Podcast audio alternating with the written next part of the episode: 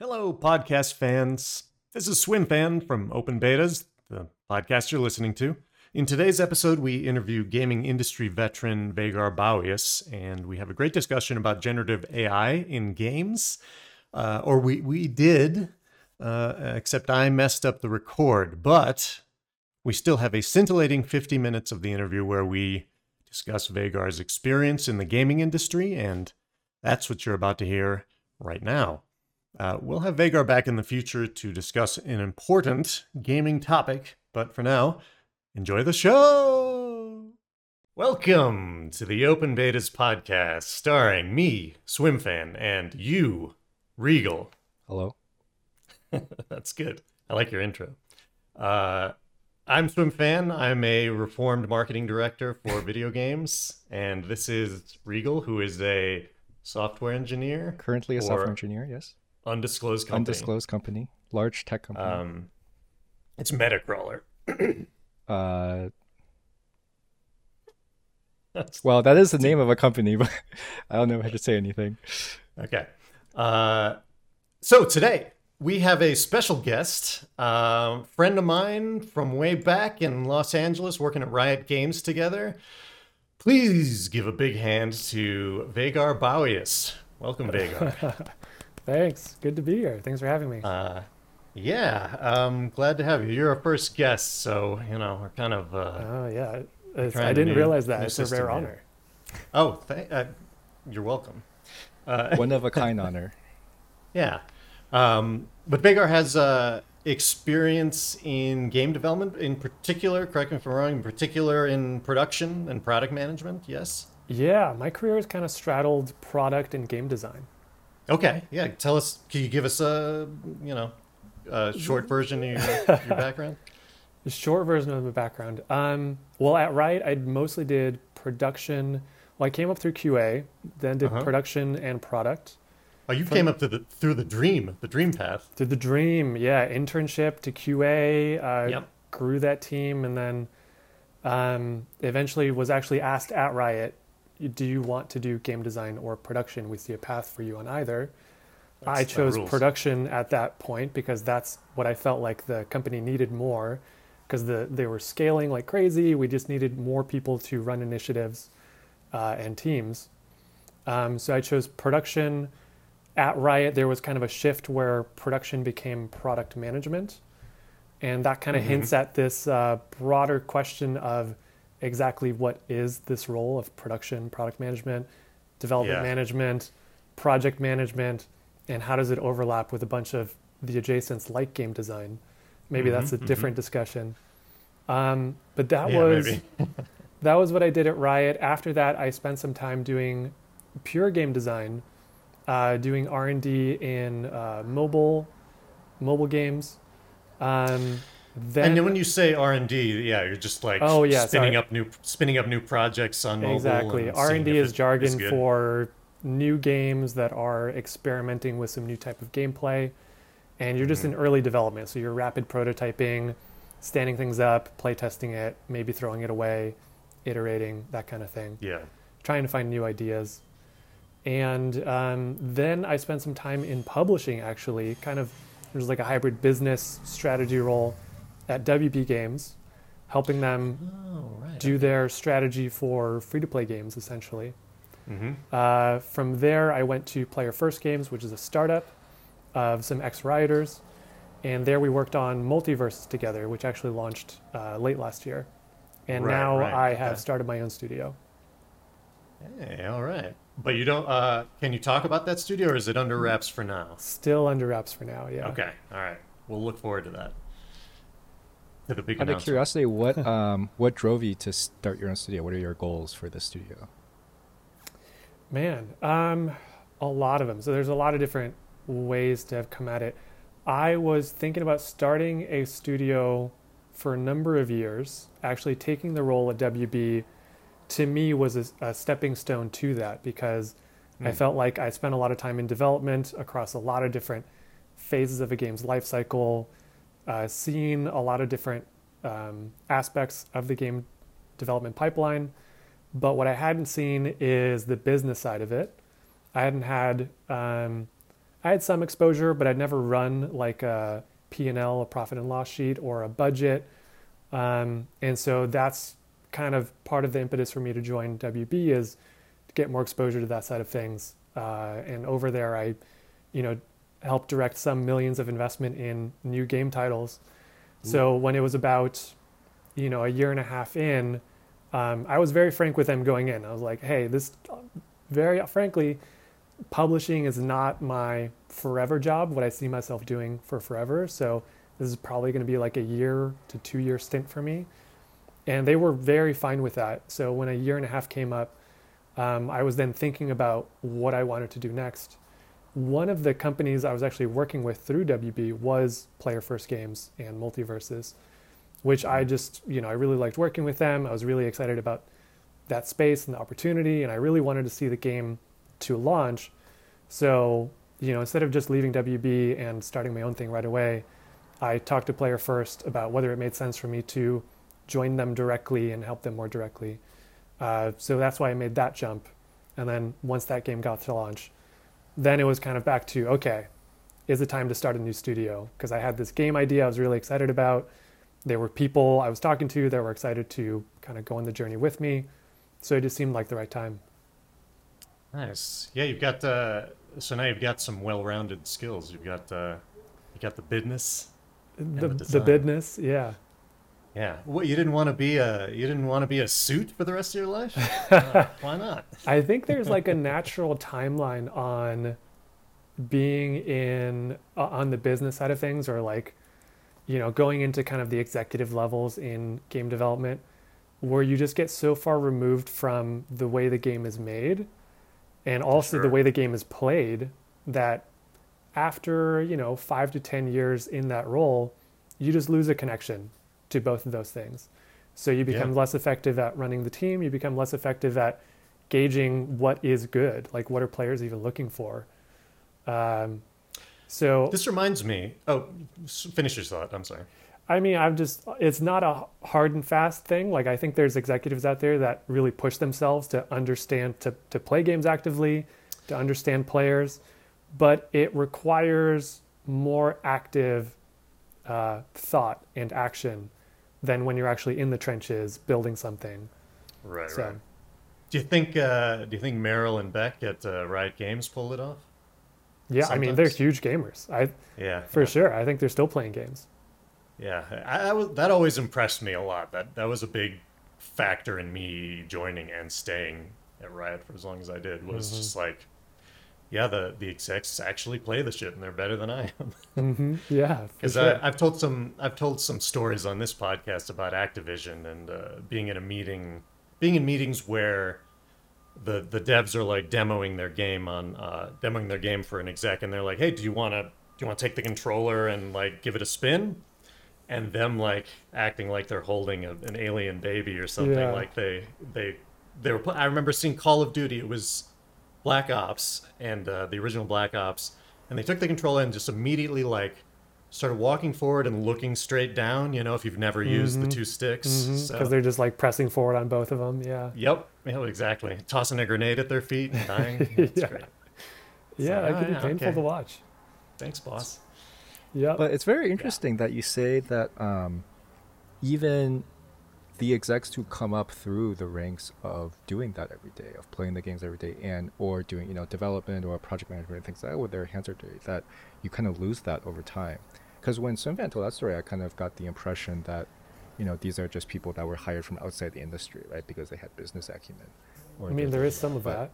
Right. Yeah, there's uh, some of that. But particularly like in an Activision type place. Yeah, yeah, I, I get that. But it is really interesting that somehow, you know, you feel like you lose it um, naturally, you know, as time goes hmm. by. For sure. I, I mean, you know, I think part of that can also be age you know, as people grow up and they get married and they have kids and a right. mortgage and all these responsibilities, and then they're also running like a multi hundred person organization, it can be difficult to say, hey, tonight I'm just to play some WoW for five hours, right? Yeah. Like that's a yeah. difficult decision to make.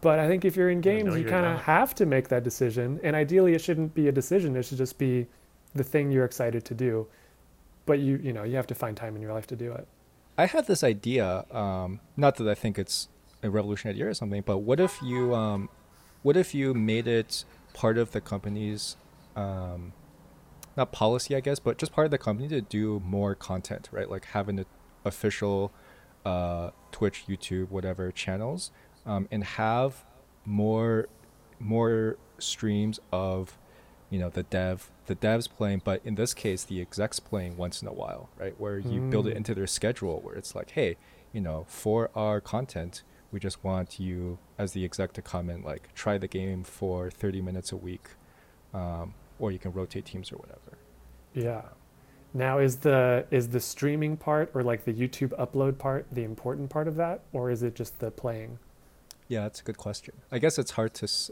well hopefully it will be both right? I mean ideally you would kill two birds with one stone here where it's like you get more visibility f- into the game uh, for people that need it but the project is also good but uh, you know i think mm-hmm. as Swimfan pointed out it's hard for a company to do that when if the game for example is like unfinished or if the end result isn't good.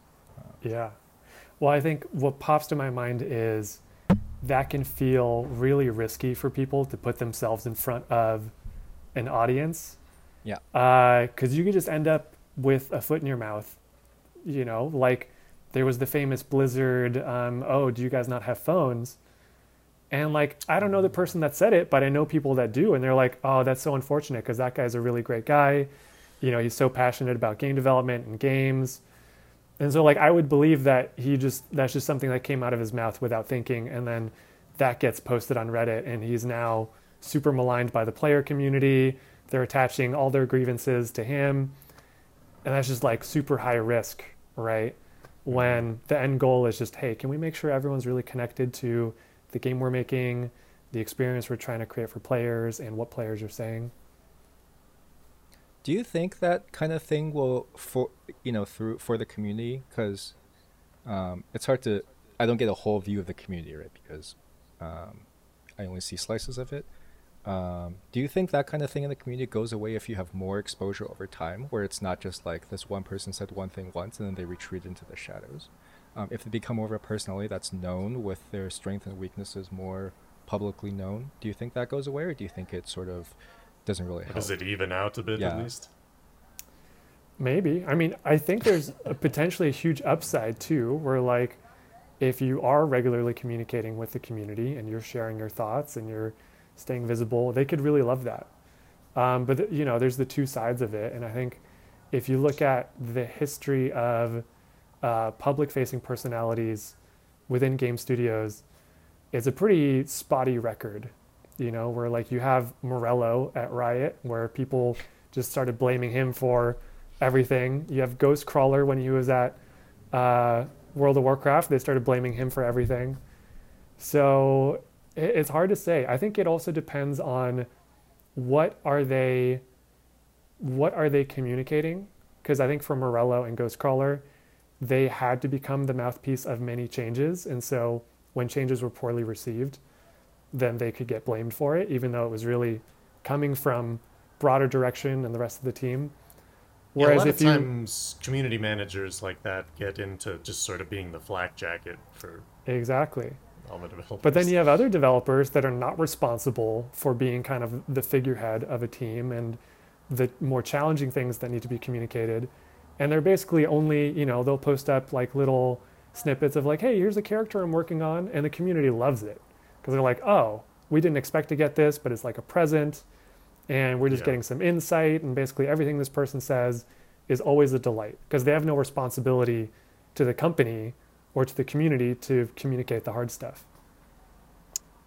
This so what you're wonder... saying is oh, go ahead, we need to hire Roger Goodell, right? So we need Roger Goodell version. oh, because NBA fans love him. exactly. No, no. We that's that's kind of his job, right? Where um, yeah, he takes the flak for he, he just the takes the, the flak for everything, and then yeah, uh, yeah. So we need one community manager that wears mm-hmm. the Roger Goodell hat that takes make puts all the negative posts out, takes all the heat, they don't even have to be a real person. Yep. We can make them an AI.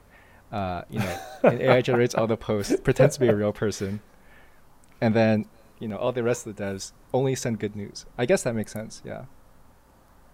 That. Yeah, I mean, we do we do that in some ways. I, I remember in publishing and marketing, it's like giving making sure that we present like the bad news right before we're going to put out a lot of good news and make sure Mm-hmm. that the right people are associated with the right things uh, Yeah. and yeah i guess some people kind of get the, sh- the short end of that stick most likely in community management but For sure. It could be a rough job. part of your job Yeah. that is a rough job you got to have a thick skin you got to not take it personally For which sure. i would never be able to do How, I mean, how did you survive it? Or was the nature of your Me? marketing? Yeah.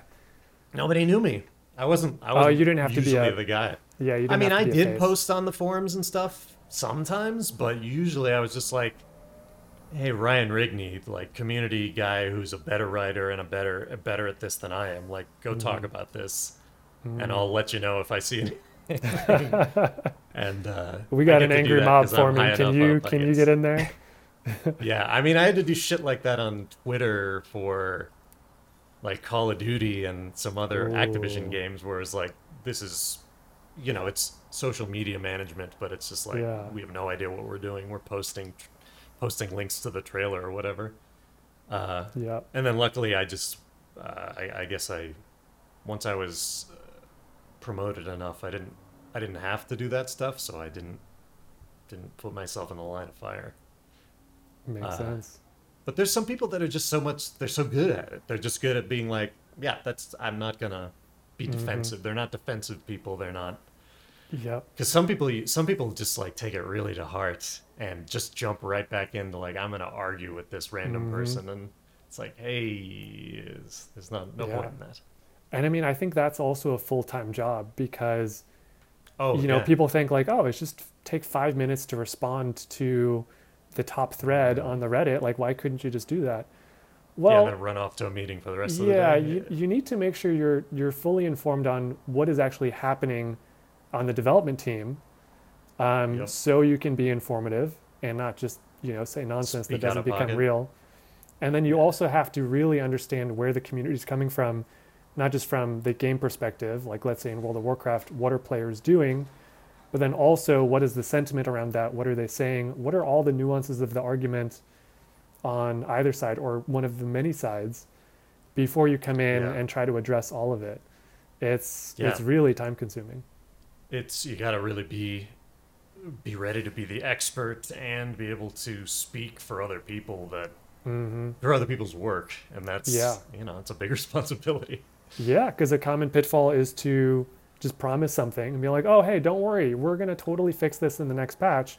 Then you go to the team and they're like, "Oh, that patch is already locked and loaded. It's been on the Right. PTR for, you know, a week and a half now, and it's literally scheduled to go out in a few days.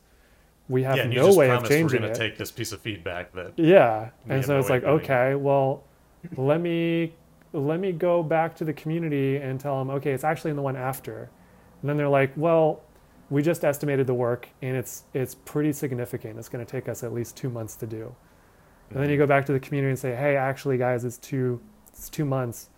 And at that point, the community is like, we don't believe anything you say at this point. You've just been lying to us. yeah I, there's also like in big organizations there's so much coordination and i think from the player side it's unless you have experience already and a lot of these people are generally younger but uh they they just it, sometimes they don't believe it when you say like oh uh, or, or like w- when a disconnect happens in communication or something within an organization they're like Oh yeah. oh come on like you yeah, guys come on, work right billion next to dollar each other. organization. Like Yeah, you guys are come on. professionals. How could this happen? Uh, it does happen all the time. It's hard.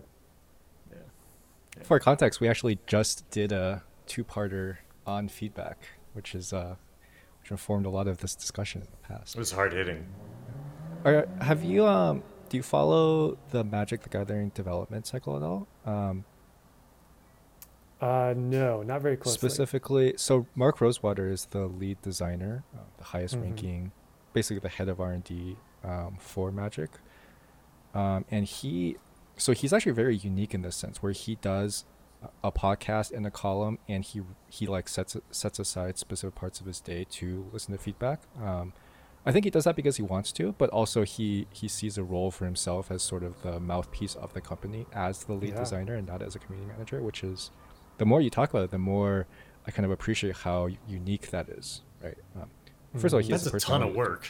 Yeah, it is a ton of work for sure. Um, but he he makes it a priority to sort of like share reasons why things happen with the community. Um, but if I think back to the kind of things he shares, it's almost never the kind of thing you described, where it's like boot on the ground.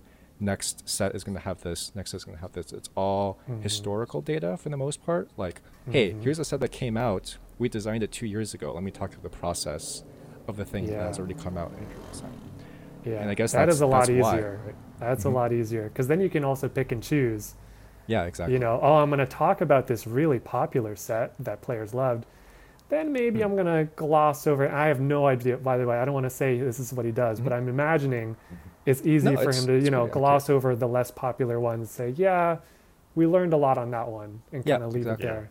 and that usually comes out you know if a set like flops he'll usually do a couple and then he'll go back and do a retrospective like a year after when the heat Mhm. has cooled down i don't know if he does it on purpose but i think that that makes a lot of sense right the, the strategy there um, when it, when you're talking about the way feedback is handled Yeah. so i do think there is there is a way to like share a lot of information with the community but you just have to be very careful with it right like as you said Mhm. most of the time when you sort of just fire things off especially when you do th- act, things that are currently happening that's very dangerous right?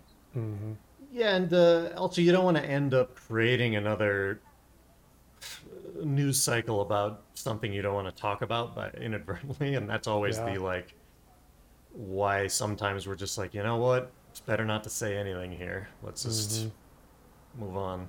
hmm makes sense The only winning Well- move is not to play. uh, as you can as you can see we have a lot of tangents here many many tangents um, Yeah, do you want to talk about uh, generative AI? I'll, I'll ask for one more thing just for okay. people who are more interested um, could you give a brief timeline about like how long you spent at each role before you moved on um, and like what you kind of learned at each stage along the way like how many years did you spend It's a big question. yeah how many years did you spend at your first position and then you know how long was were you there before you got the little branching path between production and design and so on Oh man. I've got your LinkedIn up, so this is going to be a test. Yeah, yeah. Uh, fact check me. Um, let's see. I was at Riot for four years, four or five. Um, Mhm, Four, it says. and what was the second part? What did I learn at each? At Yeah. each- yeah just step like what are the big what are the things you still remember being important learning experiences man. I mean, that's where you got in, right? that's where I got in. Yeah, it's going to be really hard to have a pithy one thing I learned from Okay. Riot. It's a bit of everything. Um, yeah you can yeah, you can go for I- 10 minutes And I think you know Riot's a fantastic studio that's still crushing it, and I think um, there's a lot that basically the rest of the industry can still learn from what they're doing. I think their focus on the player and the player experience is so critical, which sounds like yeah no duh, but when you go to other studios, you kind of realize oh, actually a lot of development is guided by some other things that like Mhm. why are these things guiding development like oh you know this artificial timeline that got put in by maybe a publisher maybe an investor maybe you know some executive is now making a lot of decisions on the team's behalf because now they can't do you know uh, they can't do a fifth act that would really bring the narrative together or they can't do um, multiplayer when that is a super important you know element of the game or you know all these things. Um, so there's a lot of times where you come to a decision uh, you have to make in game development, and there's a lot of factors. And Riot Games has really taken a strong stance that the player experience is the one that makes that decision at the end of the day. And you know, there's examples like where I was working on um, a rune rework on League of Legends and we had these runes that could give you like point zero some percent dodge yeah. and you could stack a rune page to get up to like 5% dodge or 7% dodge some amount that you really could not rely on you know in any meaningful way in an engagement but Yeah. when you were fighting and it came down to the last shot and you and your opponent were just trading hits and they hit you and it's dodged and you survive and then you hit them and they die that is an infuriating moment just a really bad experience. And we didn't feel like that was a meaningful decision that was made on either side. Like, yes, technically you stacked a rune page, so like you could do some statistical analysis where, you know, maybe you could count on if you were hitting each other back and forth 100 times, you're going to dodge seven of them. And the opponent could lucky. have and the opponent could have like clicked on you and looked at your stat sheet. I don't even know if we displayed your dodge percent. Anyway, we, we looked at this and we felt like this is not serving gameplay. Uh, we want dodging to be more meaningful. It can still be a good mechanic, but the runes are not serving a purpose. There were also masteries that did this. Um, so we wanted to redesign those and take out dodge runes. Uh, but players had already spent uh, basically in-game currency on dodge runes at that point. So then we had to do an analysis. Okay, so if we refund everyone's dodge runes, because of course we have to refund it if we're taking them away, um, how much soft currency is that putting back in the market? And then how much is that basically going to cannibalize champion sales? And uh, we asked the, you know, the analysts, and they told us millions of dollars. Doing this change is going to cost the company millions of dollars. Um, and this was, you know, back when League of Legends was doing well but still growing. It wasn't a juggernaut yet. And so this was this was a, a debated topic, and I literally had opinions from people across the company that were emailing me like, "Hey, I don't think this is the right thing to do. It's not the right time. Um, do we need to do I, this?" I remember this. This is a this is a big deal. Yeah, and it, it got to a point where I, you know, got into a conversation with Mark Merrill about it because it got escalated up, and um, you know, I described the whole situation and he asked like, okay, what's your judgment? I said, I think the game is going to be better if we remove it. What do you think? He's like, yeah, we do what's right for the player. And that was that. Like literally that was just done. We're doing it. We're going to forego millions of dollars in revenue because this is the right thing for the players. Um, yeah. And there's like hundreds and thousands of those decisions being made constantly. And at Riot Games, the decision is very clear and that's just you know something that I think will always uh, be carried with me on anything I work on. And part of the part of the bet there, right, is that you know long term, if you do right by the people playing your game, you're going to have more good feelings about your game and your developer. Mm-hmm. You're going to have loyalty. You're going to have people telling their friends about this sort of thing. It's just mm-hmm. it um even if it's not seeming to be a good business decision in the short term, it could be in the long term. Yeah, even even besides the point that uh, it's the right thing to do. yeah, I think yeah, I and I think this happened actually. Anyway, yeah, you What's can, that? you can remember. Were you running a full Dodge rune page?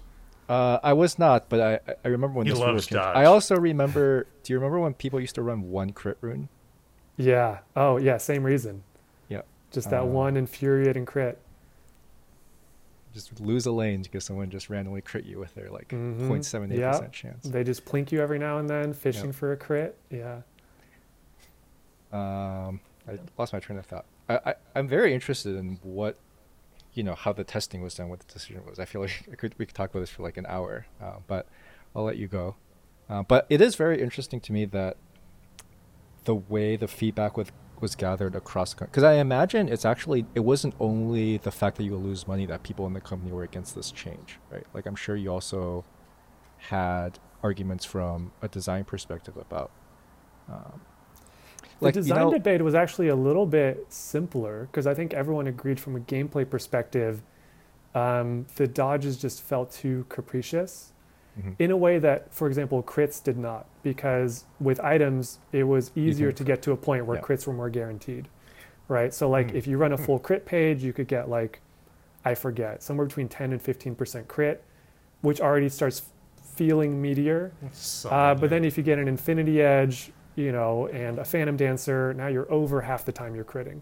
Yeah, and you know, that is no, something just, you can count on in a fight. I just remember there's no dodge items in League of Legends, right? There's no items that um, At evasion? the time, I think it was only Phantom Dancer, maybe. Oh, I think Phantom yeah, Dancer was twenty right. percent. Later on, Ninja Tabi gave twelve percent. Oh, Tabi still gave because Tabi's gives armor at the time. Yeah, the I think Tabi's. Yeah, okay. It, Tabi's have changed okay. quite a bit. Make, that makes sense. That makes sense.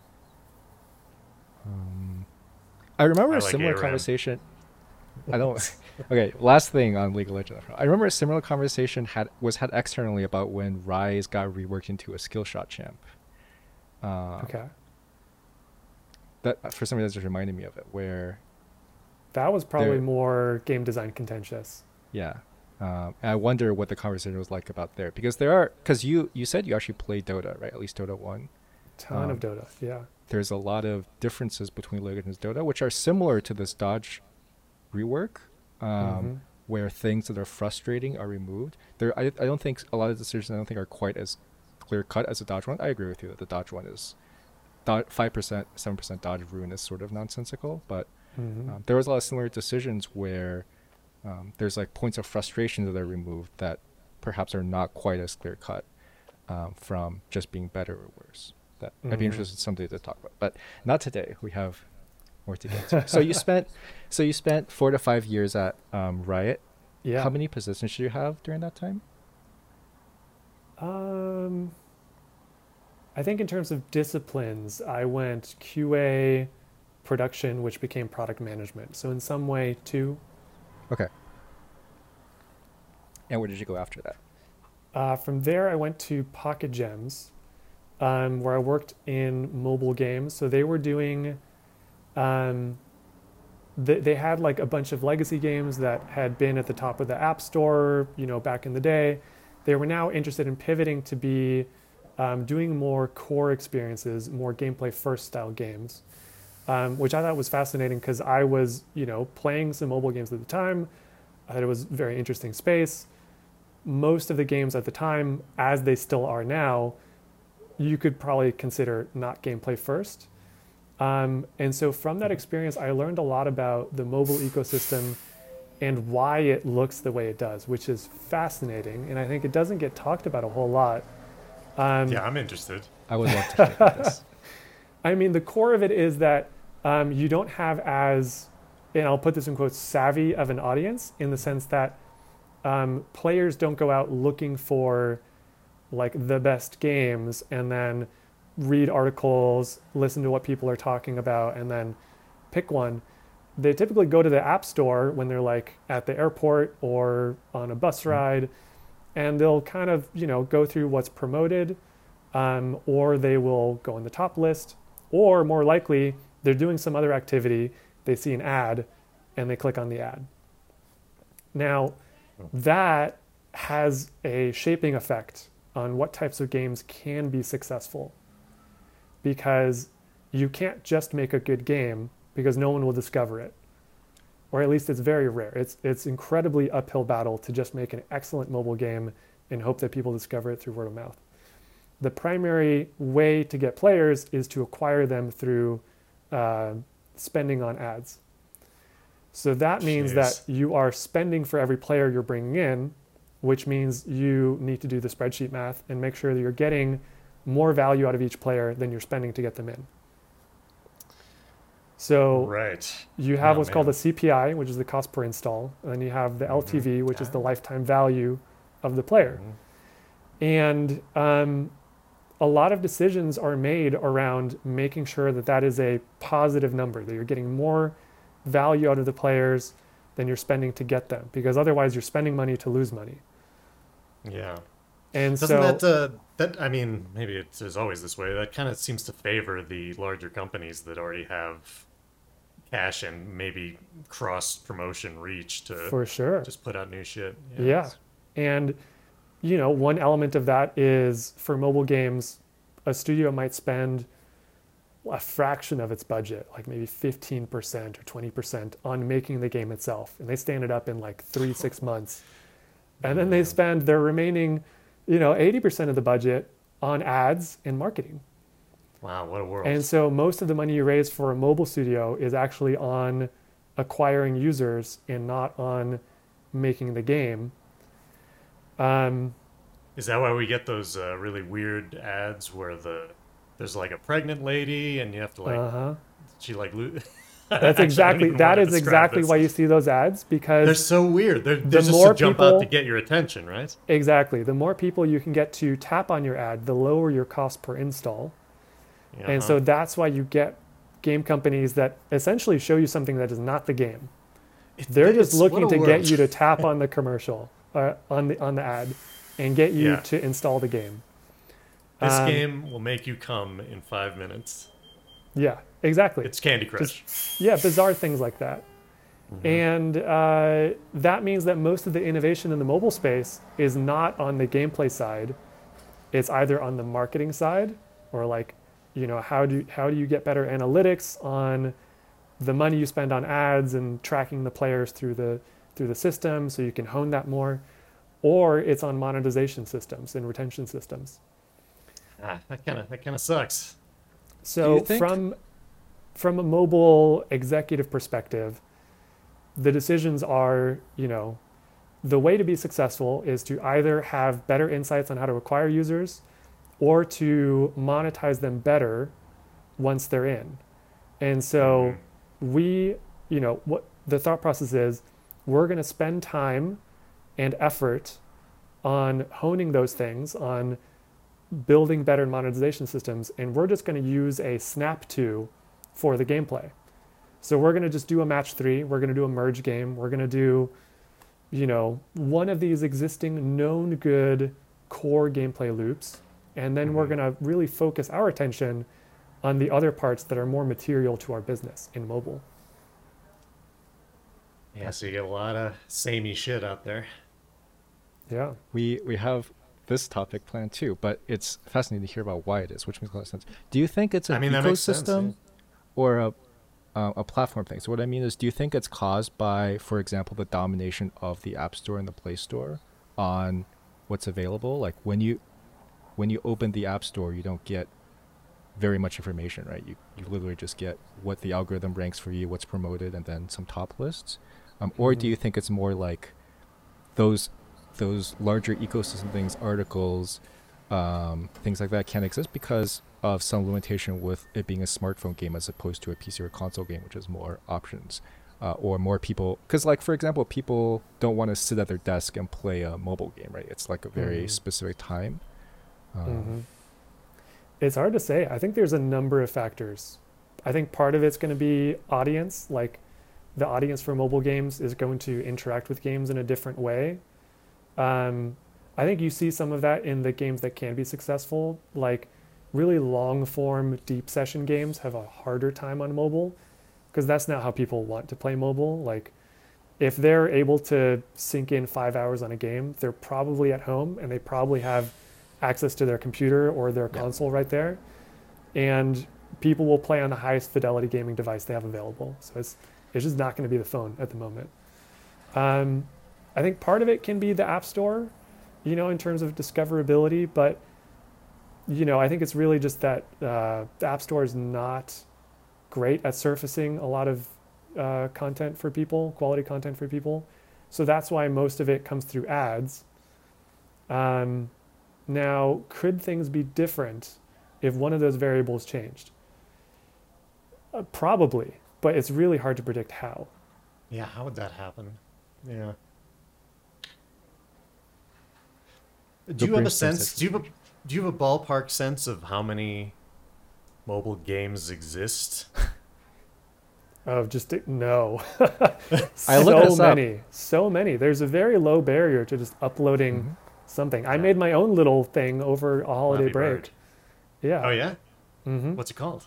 Can I see it? Uh, it's not. It's not listed. Okay. okay. I didn't want to pay the hundred dollars thing to, and you have to also update it as you know the OS is update. And Yeah. for me, it was just a fun hobby project.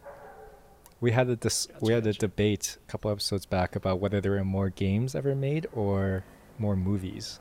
Um, Oh, my argument was if uh, so the numbers are available actually i forget i looked them up um, that time but if you look on the app store page uh, or the google play store it just lists the number of things that are categorized under games so my Yeah. argument was if you're going to call these non-cinematic release movies as movies i get to call the you know crappy high school project uh, totally. uh, games as Yeah. games um, I- i think it's I still millions. think movies. I still think movies are bigger. Maybe, just because uh, talking about barrier to entry to make. right. Like, Everyone's got a camera. Yeah it I mean, if depends we're on if talking about like short films and shit. Yeah, I mean, if you count YouTube videos, you know, as movies, then obviously we have Oh yeah.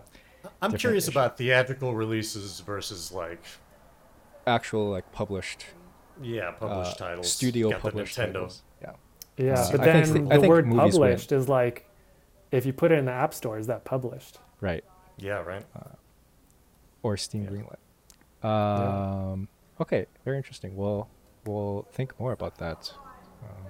Have there. So where did you go after the mobile adventure?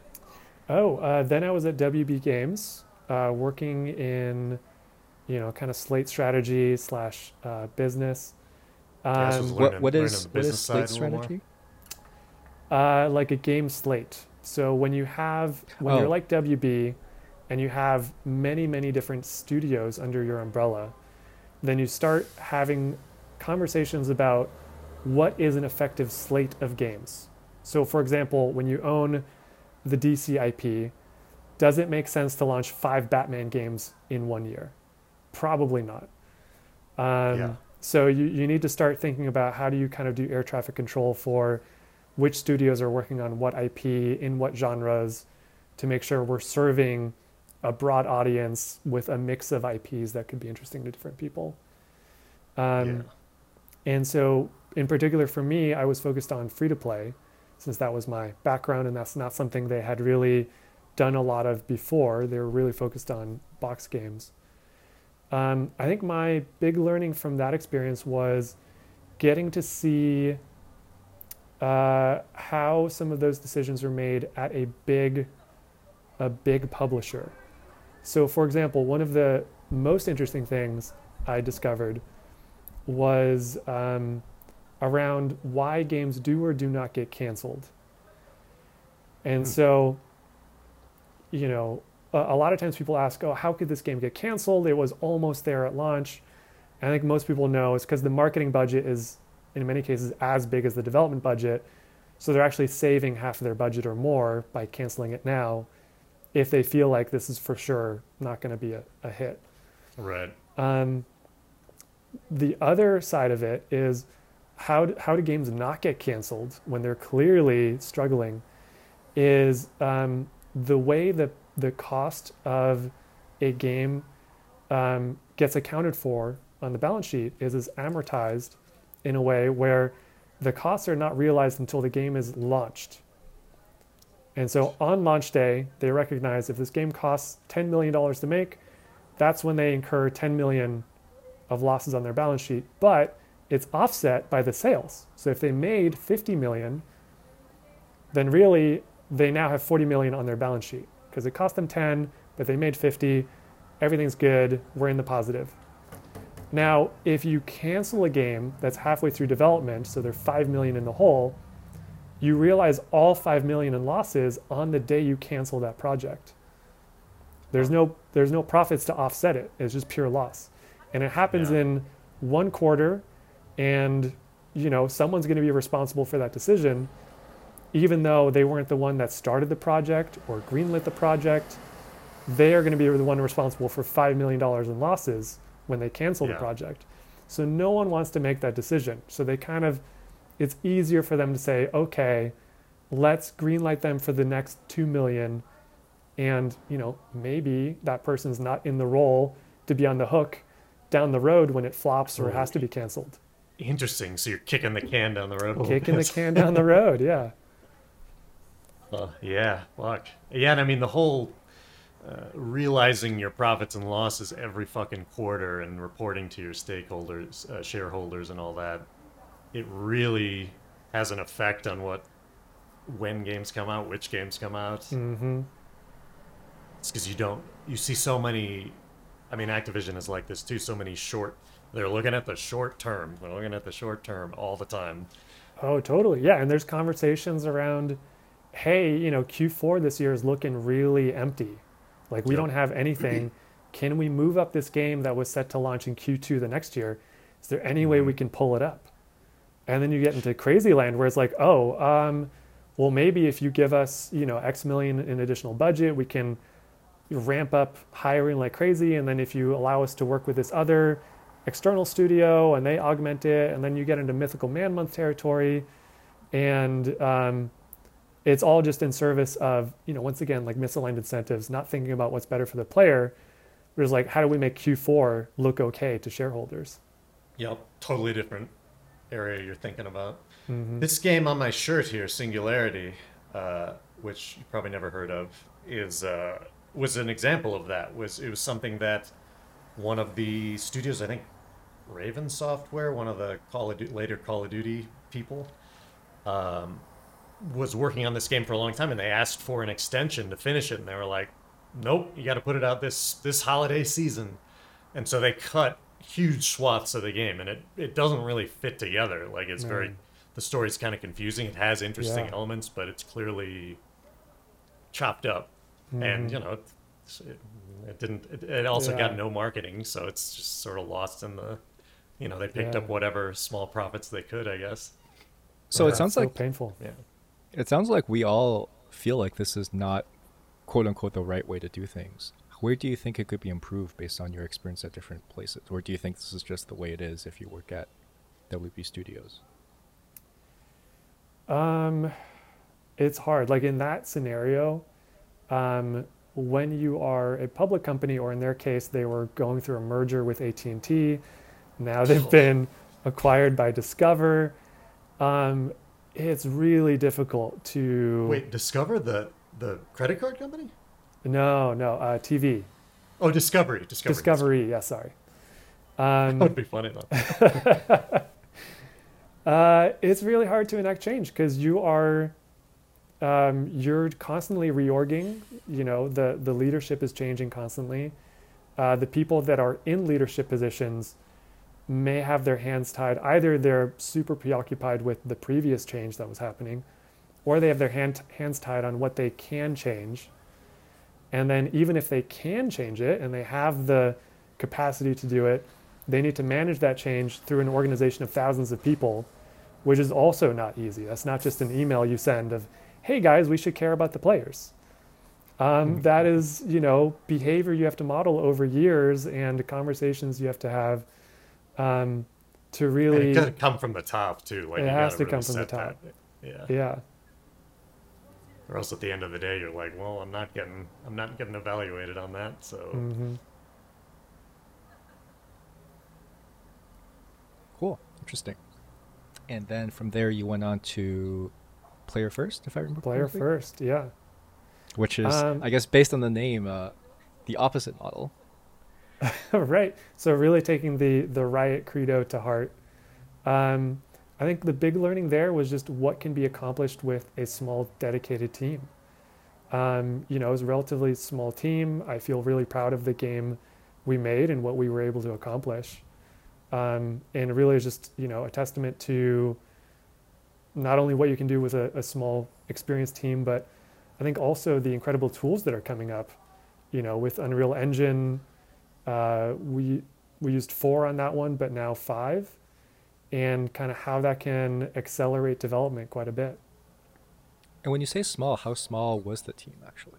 If you can share. I don't know if you can. Yeah, when I joined, it was like 20, 25. Um, I don't know where they're at currently.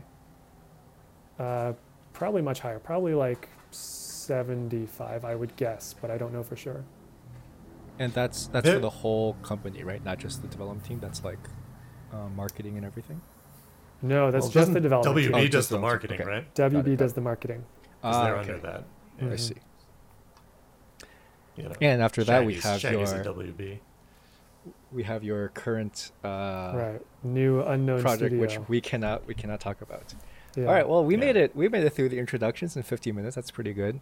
It's better than we normally do. So. We're at the gates. All right. Well, there's like seven topics that just spawned that I want to talk about, uh, but we'll stick with the one that Yeah, let's try to. Yeah. we actually have. So let's. So now let's jump into.